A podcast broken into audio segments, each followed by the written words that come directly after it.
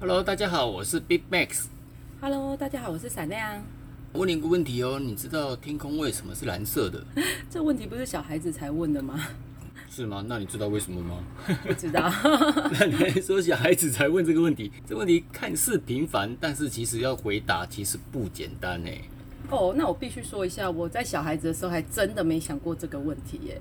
真的哦可能没有好奇心吧。因为我小时候我是忘记我到底问过这个问题，但是我想如果问的话，我爸妈可能会跟我说：“哎，你那人唔办，卖萌他贼啊。我倒是有问，我倒是小时候就想说，为什么彩虹是彩色，可以有七种颜色？如果把那七种颜色拿来运用到投影到任何东西上面，一定很漂亮。嗯但是我没有觉得天空是蓝色有什么？为什么？哎，就觉得它应该就是蓝是蓝色的。嗯其实这个问题呢，早在两千多年前呢、古希腊人呢就对这个问题已经很有兴趣了。但是呢，因为那时候的技术科技啊都没有现在那么发达，所以他们也只是在想想而已。一直到一九一零年，爱因斯坦呢才解决了这个问题。哇，这个问题大家思考了那么久，从两千多年前思考到一九一零年呢。对啊，所以你也不能怪你的父母说为什么没有办法回答这个问题了。那最早呢，要解释这个问题呢，其实是在十九世纪初的时候，有一个叫丁达尔的物理学家，然后他说他是认为啦，他说空气中存在的尘埃、颗粒和水蒸气等这些细小的微粒，而这些微粒呢，对光线进行了散射，然后因为散射的波长正好集中于光谱的蓝色区域，因此呢，天空呢才会呈现出蓝色的样子。哎，这样讲蛮有道理的。对啊，我也听听，我觉得诶好像很有道理的。但是呢，就是有个现象呢，丁达没有办法解释，就是呢，在不同的地理环境下、啊，比方说沿海地区或者是沙漠地区，两个地方呢，空气湿度、那个尘埃的微粒呢分布呢都不一样，但是天空的蓝色呢却没什么差别。丁达尔呢，就是你问他，他什么都讲不出来，所以呢，最后呢，大家就把这个丁达尔这个解释呢，就慢慢就被哎抛，弃。真的耶！那想一想，真的，我们在不同的地方看天空的都是蓝的耶。不管你在什么地方看天空都蓝的，除了晚上。对啊，而且现在更明显了嘛，现在不是都有一些雾霾吗？对吧？雾霾不是粉尘更多了吗？灰尘更多了吗？诶，反而天空不是蓝的变灰了。所以说这个问题呢，我们现在来想想，对啊，也是啊。真的耶，每次下完雨后，我就觉得哇，突然觉得好像以前都戴着一个眼镜在看世界，然后一下完雨，那个好像眼镜被擦干净的感觉，突然觉得能见度好清楚哦。本来我们家可以看到一零一就雾蒙蒙的，可是每次下完雨后，那一零一就变得好清楚哦。对啊，所以我们就会觉得说，哎，这个好像跟那些什么尘埃微粒好像没什么关系嘛，嗯，对不对？又来一个那个英国的物理学家瑞利啊，他于是呢，他就对这个气体、气体的分子进行了光波的散射，而且他提出了一个有名的气体的散射论。然后通过他研究呢，他果然发现大气中的主要成分其实是氮气和氧气。哦，我以为是氧气跟二氧化碳呢。没有没有没有没有没有，二氧化碳其实那个比例非常非常非常小，所以呢，为什么我们整天都在呼吁要减少二氧化碳的排放量啊？既然很小的话，主要是因为二氧化碳呢，虽然说它比例很小，但是我们要减少二氧化碳排放，是因为二氧化碳的增加的幅度变大，主要不是因为它的存量太多，是因为它的增量太大了，它增加的比例太快了。而且二氧化碳会吸热，嗯所以呢才会说，哎、二氧化碳是我们的地球暖化对地球暖化的原因之一对，是它的原因之一。哦，但是它其实在空气中占的比例非常小，对不对？对，如果它比占的比例太高的话，那我们可能都那氮气跟氧气，我记得好像以前学过是，哎，氧气如果二氧化碳在我们大气中的比例很高的话，那基本上我们早就二氧化碳中毒死亡了，对不对？我们就吸不到氧气了，所以二氧化碳比例一定是很低的。哦，所以啊，这个大气中主要成分其实是氮气和氧气，氮气可能就占百分之八十。对，那我们吸那么多氮气也不会怎样。嗯，反正不要吸到消气就好了。好，我们回到刚刚那个主题呢，所以说他们在这个散射的过程中啊，气体分子对短波的吸收能力更强，所以呢，短波什么是短波呢？其实基本上短波就是红橙黄绿蓝靛紫后面那几个越后面的越短，哦，所以像红色的光它就比较长，那比如说蓝色、靛色、紫色，它这它的波长就会比较短。哦，对，那加上呢，人的眼睛对蓝光呢是比较敏感的，我们比较容易接收到蓝光，所以我们看到呢天空呢就会呈现蓝色的。嗯哼，但是这边有一个重点，就是瑞利在这个理论中，它有一个假设，它就是空气呢是理想气体。那什么是理想气体呢？对啊，什么是理想气体啊？是比例的问题吗？就是是因为它要有理想。啊？跟你一样有理想吗？要讲这个没有人要听的天空为什么是蓝的？没有，所以理想气体，它基基本上就是说呢，这个空气分子呢，它会无规则的行走，而且是随机分布，因为它必须要有这个条件呢，这个光在空气中的散射呢才会均匀，才会散发出来。啊？所谓的理想气体是空气粒子在空气中是要随机的、不均匀的排列？可以这么说啦。就是说，如果说当我们这个大气层里面的这个空气呢，如果它是一个极均匀的分布，所谓的极均匀，就是说呢，它是非常的排列整齐，就好像那个棋盘格一样，一格就一颗，一格就一颗。这种情况下的话呢，那我们太阳光射进来，基本上会被这些空气粒子直接反射掉，直接折射掉，它就射不到地表来了。那会怎么样？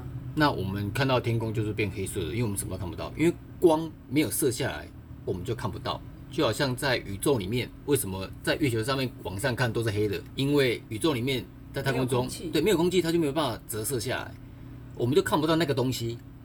哦，哎，我们就看不到那个东西，我们直接看到太阳，但是我们不会看到中间还没有还没有其他东西，什么都看不到。哦，了解。对，所以说这个理想气体其实是很重要的。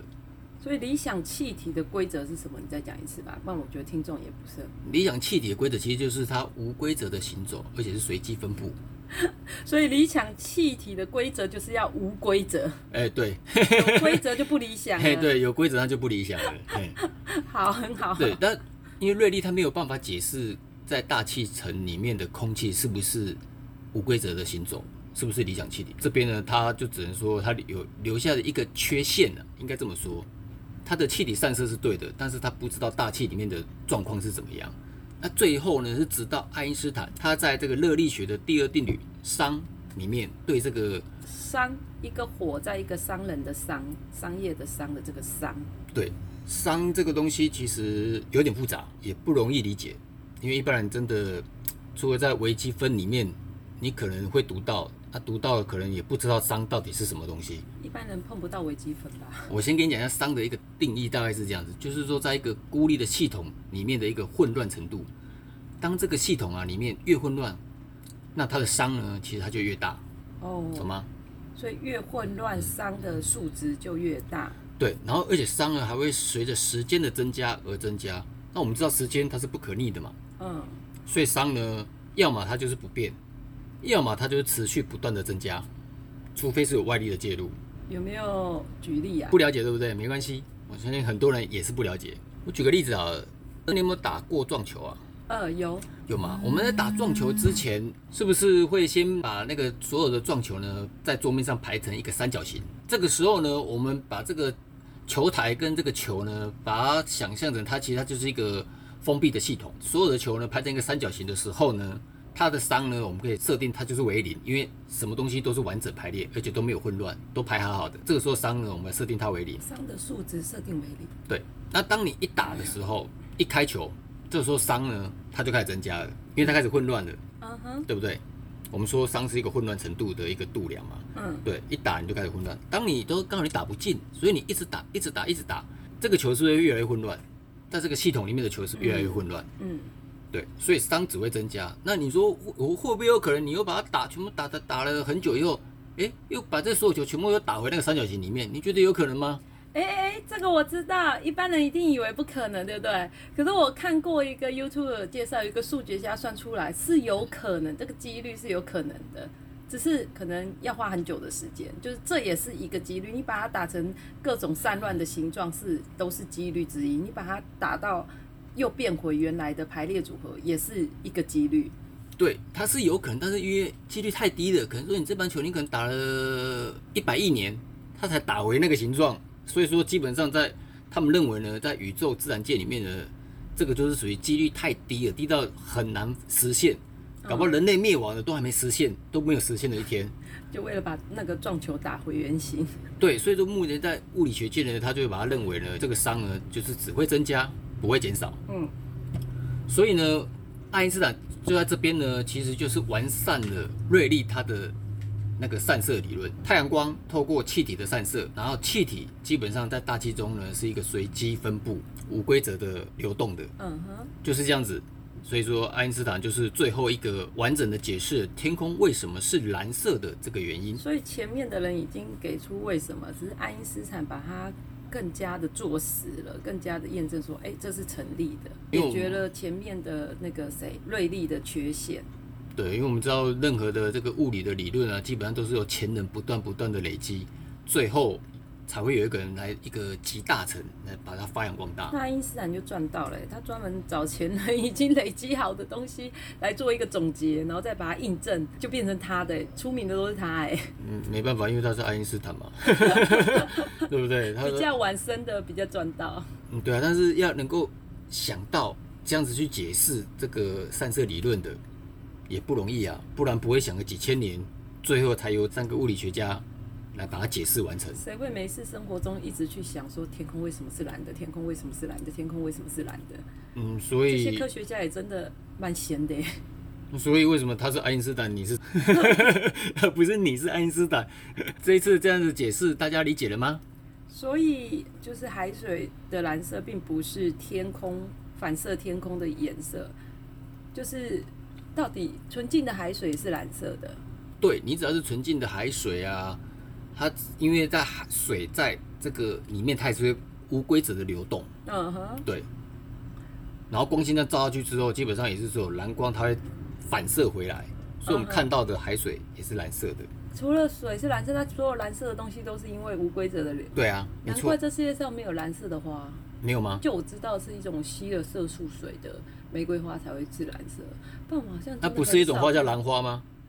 兰花不是蓝色，好不好兰？花不是蓝色吗？兰花是中国的蓝，那个蓝这个字是不一样，那个蓝跟那个蓝是不一样的，好不好？啊，是吗？对，哦，抱歉，那我真的是孤陋寡闻。你以为兰花是蓝色的、哦？我说我们不是一种花叫兰花吗？你连这个都不知道，然后在那边解释天空为什么是蓝的。哦，不好意思，爱因斯坦没解释，我就不知道吗。各位听众，Big Mac 就是一个喜欢研究跟生活上一点关系都没有的事情。就算知道了天空为什么是蓝的，对你的生活一点帮助都没有，你也不会因为这样就加薪。我就是常常听他讲这些有的没的，现在干脆开放给听众听，我们就一起来吸收这个跟生活一点关系都没有的尝试吧。